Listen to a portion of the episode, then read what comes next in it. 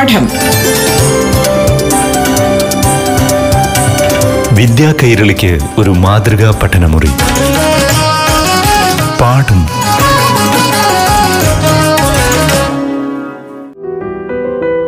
നമസ്കാരം പ്രിയ കൂട്ടുകാരെ. ഇന്നത്തെ പാഠം ക്ലാസ്സിലേക്ക് പ്രിയ കൂട്ടുകാർക്ക് ഏവർക്കും സ്വാഗതം. ഇപ്പോൾ അഞ്ചാം തലത്തിലെ ഹിന്ദി ക്ലാസ് കേൾക്കാം. പാഠഭാഗത്തിലെ അറിവുകളുമായി നിങ്ങൾക്കൊപ്പം അധ്യാപികയായ നസറിൻ നസീം.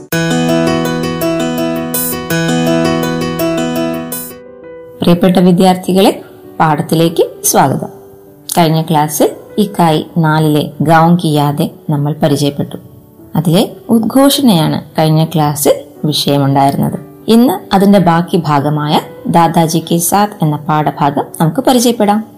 ദാദാജി കെ സാത്തിൽ ദാദാജി ആരെയോ കാത്തു നിൽക്കുകയാണ്. കൂട്ടുകാർക്കറിയില്ലേ? അതാരാണ്? അതെ തീവണ്ടി യാത്രയിൽ അമ്മൽ ദാദാജിയെയും മുന്നേയും ദാദിയെയും കുറിച്ച് ഓർത്തു അല്ലേ? അപ്പോൾ ഇവിടെ അവനെ പ്രതീക്ഷിച്ചിരിക്കുന്നത് ആരാണ് ദാദാജി മുന്നി और दादी दादा अमल की प्रतीक्षा में खड़े हैं तो आज हम दादाजी के साथ पाठ भाग पढ़ेंगे दादाजी के साथ दादाजी ताड़ के पेड़ के पास खेतों के बीच उनकी प्रतीक्षा में खड़े थे देखते ही अमल दौड़कर उनसे लिपट गया दादाजी कहाँ खड़े हैं दादाजी ताड़ के पेड़ के पास खड़े हैं ताड़ का पेड़ कहाँ है खेतों के बीच दादाजी किसकी प्रतीक्षा में खड़े हैं अमल की प्रतीक्षा में तो दादाजी ताड़ के पेड़ के पास खेतों के बीच उनकी പ്രതീക്ഷ में खड़े थे കൂട്ടുകാർക്ക് മനസ്സിലായോ ദാദാജി എവിടെയാണ് നിൽക്കുന്നത് പനമരത്തിന്റെ ചോട്ടിൽ താടുക പേൾ അതായത് പനമരം ഖേതോം കെ ബീച്ച് ഖേത് എന്താണ് പാടം അപ്പോ പാടത്തിന്റെ നടുവിലായുള്ള ഒരു പനമരം. അതിന്റെ ചൂട്ടിൽ അമ്മലിനെയും കുടുംബത്തെയും പ്രതീക്ഷിച്ച് നിൽക്കുകയാണ്. അമൽ ദൗഡുസ്കർ ഉൻസെ ലിപ്പട്ട് ഗയ. അമൽ എന്ത് ചെയ്തു? ദാദാജിയെ കണ്ട ഉടനെ ഓടിപ്പോയി. ദാദാജിയെ കെട്ടിപ്പിടിച്ചു. അതെ നമ്മൾക്കെല്ലാവർക്കും നമ്മുടെ അപ്പൂപ്പനെയും അമ്മയും എല്ലാവരെയും ഇഷ്ടമാണ് അല്ലേ? അപ്പോൾ ഇത്രയും വർഷങ്ങൾക്ക് ശേഷം അമൽ ദാദാജിയെ കാണാനിട വരികയാണ് അപ്പൊ ഓടിപ്പോയി ദാദാജിയെ അവൻ കെട്ടിപ്പിടിച്ചു. ദാദാജിയും അമലുമായിട്ടുള്ള സംഭാഷണമാണ് അടുത്ത പേജിൽ പേജ് നമ്പർ നാൽപ്പത്തി എട്ടില് ഒരു സംഭാഷണം കൊടുത്തിട്ടുണ്ട് അത് നമുക്ക് പരിചയപ്പെടാം അമൽ कैसे हो बेटा ठीक हूँ दादाजी आप कैसे हैं हाँ मैं भी ठीक हूँ चेन्नई कैसा है अच्छा है लेकिन क्या हुआ बेटा कोई दोस्त है ही नहीं सब व्यस्त हैं ചെറിയൊരു സംഭാഷണമാണ് ഇവിടെ കൊടുത്തേക്കുന്നത് വളരെ സരളമായ വാക്യങ്ങളിൽ കൊടുത്തേക്കുന്ന ഒരു ചെറിയ സംഭാഷണം. അമൽ കേസേ ഹോ ബേട്ട അമൽ എങ്ങനെയുണ്ട് മോനെ? എന്തൊക്കെ വിശേഷം എന്ന് ചോദിക്കുകയാണ്. കേസേ ഹോ ബേട്ട എങ്ങനെയുണ്ട്? നിനക്ക് സുഖമാണോ? ഠീഖോ ദാദാജി ആപ് കേസേ ഹേ? വളരെ നന്നായിരിക്കുന്നു. അല്ലെ? ഠീഖോ കൊള്ളാം. ഞാൻ നന്നായി തന്നെ ഇരിക്കുന്നു. ആപ് കേസേ ഹേ താങ്കൾ പറയൂ. താങ്കൾ എങ്ങനെയുണ്ട്? സുഖമാണോ? ഹാ മേ ഭി ഠീഖും ഞാനും നന്നായി തന്നെയുണ്ട് ചെന്നൈ കേസാഹേ ചെന്നൈ നിന്റെ നഗരമായ ചെന്നൈ എങ്ങനെയുണ്ടെന്നാണ് ദാദാജിയുടെ അടുത്ത ചോദ്യം. അച്ഛാഹേ ലേക്കിൻ ആ കൊള്ളാം ചെന്നൈ കൊള്ളാം. എന്നാൽ ലേക്കിൻ എന്ന് പറഞ്ഞാൽ എന്താണ്? എന്നാൽ ഇവിടെ അമ്മലിന് എന്തോ പറയാനുണ്ട്. നഗരം നല്ലതാണ് പക്ഷേ എന്ന് പറഞ്ഞ് അവൻ ആ സംഭാഷണം അവിടെ നിർത്തുകയാണ്. എന്തുപറ്റി? ദാദാജിയുടെ അടുത്ത ചോദ്യം. ക്യാ ഹുവാ ബേട്ട? എന്തുപറ്റി? ഹുയി ദോസ്ത് ഹേ ഹി നഹി സബ് വ്യസ്ത ഹെ. എന്താണ് അവന് പരാതിയായി പറയാനുള്ളത്? കുയി ദോസ്ത് ഹേ ഹി നഹി. ഒരു കൂട്ടുകാരനുമില്ല സബ് വ്യസ്ത ഹെ. എല്ലാവരും തിരക്കിലാണ്. സബ് വ്യസ്ത ഹെ. വ്യസ്ത എന്ന് പറഞ്ഞാൽ എന്താണ്? തിരക്കിലാണ് എന്ന അർത്ഥമാണ് അല്ലെ? നഗരം എപ്പോഴും തിരക്ക് പിടിച്ചതാണ്. ഇവിടെ അമലിന് എന്താണ് പ്രശ്നം? തിരക്കുള്ള ആ നഗരത്തിൽ അവന് കൂട്ടുകാരാരുമില്ല. എല്ലാവരും അവരവരുടെ ജീവിതത്തിൽ എന്താണ്? ബിസിയാണ് അല്ലെ? തിരക്കിലാണ്. അപ്പോ അവന് ഒരു കൂട്ടുകാരുമില്ല അതാണ് അവന്റെ പ്രശ്നം നമുക്ക് ആ സംഭാഷണം ഒന്നുകൂടെ നോക്കാം അമൽ कैसे हो बेटा ठीक हूँ दादाजी आप कैसे हैं हाँ मैं भी ठीक हूँ चेन्नई कैसा है अच्छा है लेकिन क्या हुआ बेटा कोई दोस्त है ही नहीं सब व्यस्त हैं താഴെ ഒരു ചോദ്യം കൊടുത്തിട്ടുണ്ട് ദോനോനെ ഓർ ക്യാ ക്യാ ബാത്തെ കീ ഹോങ്കി അവർ തമ്മിൽ വേറെ എന്തെല്ലാം സംസാരിച്ചു കാണും ബോക്സിൽ ചെറിയ സൂചകങ്ങൾ കൊടുത്തിട്ടുണ്ട് മാമാ के बारे में दादी के बारे में स्कूल के बारे में गांव के बारे में മാ ബാപ് के बारे में മാമനെ കുറിച്ച് ദാദി അമ്മുമ്മയെ കുറിച്ച് സ്കൂളിനെ കുറിച്ച് ഗ്രാമത്തെക്കുറിച്ച് അച്ഛനും അമ്മയും കുറിച്ച് അപ്പൊ ഇത്രയും കാര്യങ്ങൾ ഉൾപ്പെടുത്തിക്കൊണ്ട് നമുക്ക് ആ സംഭാഷണം മുന്നോട്ട് കൊണ്ടുപോകാം ഈ സംഭാഷണത്തിൽ നിങ്ങൾ ചില ചോദ്യങ്ങൾ കണ്ടു കാണും कैसे हो बेटा आप कैसे हैं ചെന്നൈ कैसा है क्या हुआ बेटा ഇതുപോലുള്ള ചില ചോദ്യങ്ങൾ. കേസെ ക്യാ ഇതുപോലുള്ള വാക്കുകൾ പ്രശ്നവാചക ശബ്ദമാണ് അതായത് ചോദ്യങ്ങൾ സൂചിപ്പിക്കുന്ന വാക്കുകൾ. തും കോൺ ഹോ? നിങ്ങൾ ആരാണ്? കോൺ എന്ന് പറഞ്ഞാൽ ആര്? യേ കോൺ കോൺ ഹേ? ഇവർ ആരെല്ലാമാണ്? യഹ് ക്യാ ഹേ? ഇത് എന്താണ്? യഹ് ക്യാ ഹേ? എന്ത് എന്ന് അർത്ഥം. കേസെ ഹോ ബേട്ട എങ്ങനെയുണ്ട് മകനെ എന്നാണ് ചോദ്യം. കേസെ എങ്ങനെ? ക്യാ എന്ത്? ക്യാ ഹുവാ ബേട്ട? എന്ത് പറ്റി? എന്ത് എന്ന് അർത്ഥം. ഇതുപോലുള്ള ചോദ്യങ്ങൾ നമുക്ക് സംഭാഷണത്തിൽ ഉൾപ്പെടുത്താം.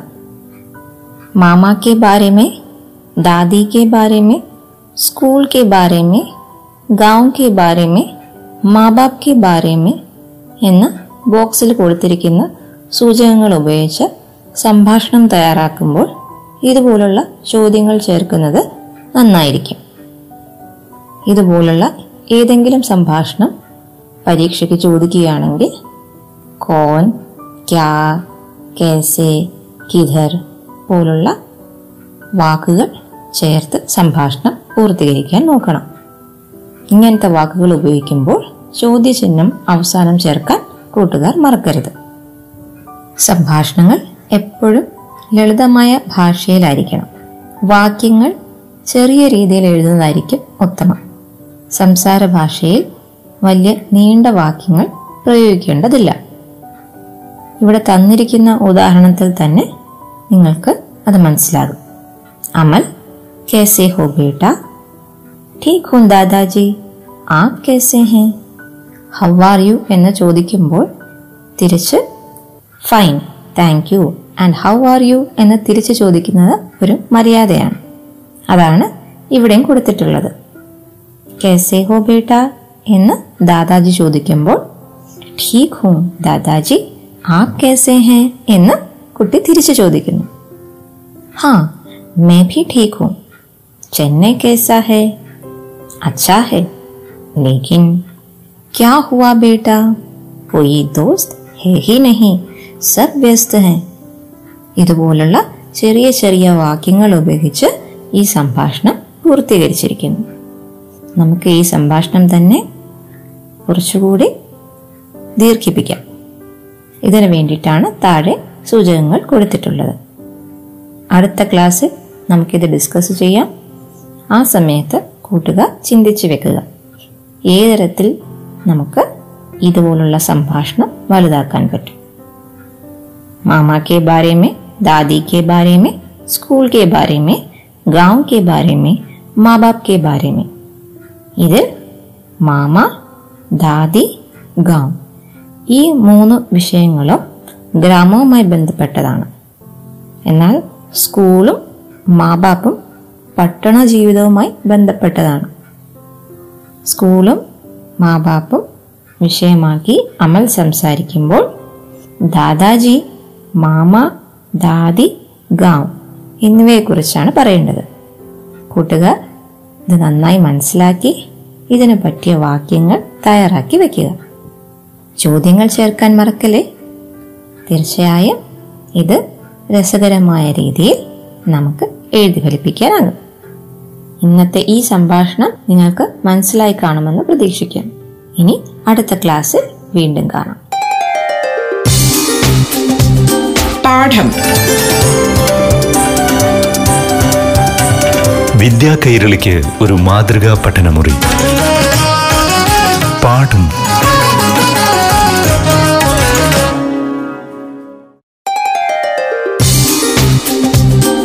പാഠം. വിദ്യാ കൈരളിക്ക് ഒരു മാതൃകാ പഠനമുറി. പാഠം.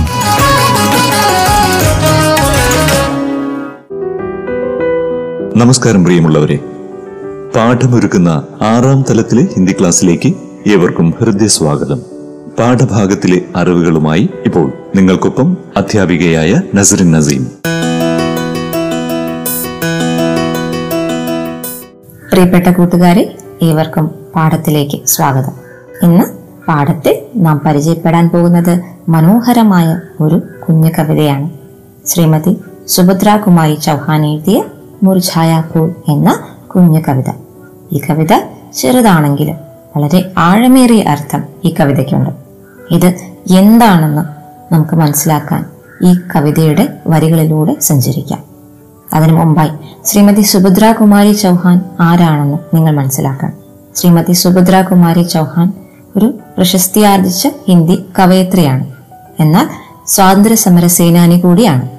ത്രിധാര മുഗുൽ യഹ കദംബ് കാ പേട് സീധേ സാധി ചിത്ര മീരാ നയാ ബച്പൻ ബിഖ്രി മോത്തി ഇവയെല്ലാം അവരുടെ പ്രശസ്തിയാർജിച്ച കുറച്ച് രചനകളാണ്. ഒരു കാർ അപകടത്തിലാണ് അവർ മരണപ്പെട്ടത്. ഇനി നമുക്ക് ആ മനോഹരമായ കവിതയുടെ വരികൾ ഒന്ന് നോക്കാം ये मुरझाया हुआ फूल है इसका हृदय दुखाना मत स्वयं बिखरने वाली उसकी पंखुड़ियां बिखराना मत स्वयं बिखरने वाली उसकी पंखुड़ियां बिखराना मत गुजरो अगर पास से इसके इसे चोट पहुंचाना मत। गुजरो अगर पास से इसके इसे चोट पहुंचाना मत। जीवन की अंतिम घड़ियों में देखो इसे रुलाना मत। जीवन की अंतिम घड़ियों में देखो इसे रुलाना मत।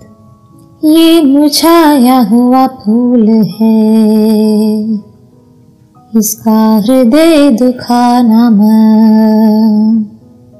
स्वयं बिखरने वाली उसकी पंखुड़ियाँ बिखराना मत स्वयं बिखरने वाली उसकी पंखुड़ियाँ बिखराना मत अगर हो सके तो ठंडी बूंदें टपका देना प्यारे। अगर हो सके तो ठंडी बूंदें टपका देना प्यारे। जल न जाए संतप्त हृदय, शीतल ताला देना प्यारे। जल न जाए संतप्त हृदय, शीतल ताला देना प्यारे। ये मुरझाया हुआ फूल है।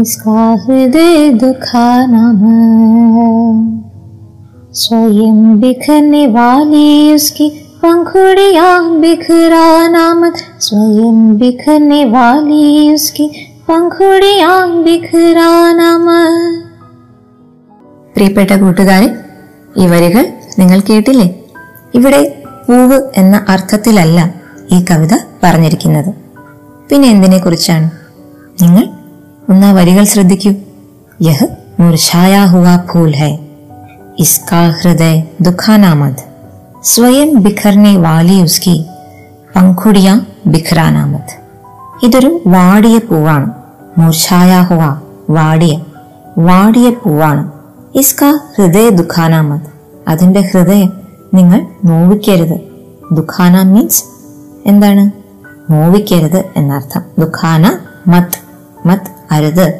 നോവിക്കരുത് സ്വയം ബിഖർനെ വാലി ഉസ്കി പങ്കുടിയ ബിഖ്രാനാമത് അത് സ്വയമേ തന്നെ കൊഴിയാൻ നിൽക്കുന്ന ഇതളുകളോട് കൂടിയതാണ്. അങ്ങനെ സ്വയം പൊഴിയാൻ പോകുന്ന ഇതളുകൾ പങ്കുടിയ ഇതളുകൾ. ഇതളുകളുമായി നിൽക്കുന്ന ആ പൂവിനെ നിങ്ങളായിട്ട് കൊഴിക്കരുത്. ഇവിടെ നമുക്ക് പല പ്രതീകങ്ങളും മനസ്സിൽ വിചാരിക്കാം.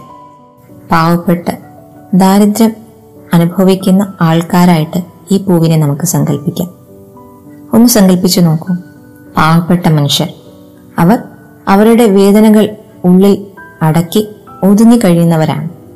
അവരെ കളിയാക്കാനോ അവരുടെ മനസ്സിനെ കൂടുതൽ വേദനിപ്പിക്കാനോ പാടില്ല. ആ ദാരിദ്ര്യം അവർ സ്വയമേ തിരഞ്ഞെടുത്തവരല്ല. ദൈവം അവരെ ആ അവസ്ഥയിലേക്ക് വിട്ടിരിക്കുകയാണ്. അപ്പോൾ ആ അവസ്ഥ മുതലെടുത്ത് അവരെ ഉപദ്രവിക്കാൻ പാടില്ല എന്നർത്ഥം. അങ്ങനെ ദാരിദ്ര്യം അനുഭവിക്കുന്ന ആൾക്കാരെ അവരെ ചൂഷണം ചെയ്യുന്ന ആൾക്കാർ ഒത്തിരി പേരുണ്ടാവും. നമ്മുടെ മുന്നിലേക്ക് സഹായം അപേക്ഷിച്ചു വരുന്ന ആൾക്കാർ നമ്മൾ ഒരിക്കലും മടക്കി അയക്കാൻ പാടില്ല. പറ്റുന്ന സഹായം ചെയ്തു കൊടുക്കുക. അതാണ് നാം ചെയ്യേണ്ടത്. ആദ്യത്തെ നാല് വരിയിൽ വ്യക്തമാകുന്നത് അതാണ്. യഹ് മുർഛായ ഹുവാ ഫൂൽ ഹെ ഇസ്കാ ഹൃദയ ദുഃഖാനാമത്. സ്വയം ബിഖർനെ വാലി ഉസ്കി പങ്കുടിയാം ബിഖ്രാനാമത് അവർ സ്വയമേ തന്നെ ഒരു ദാരിദ്ര്യത്തിന്റെ അവസ്ഥയിലാണ്.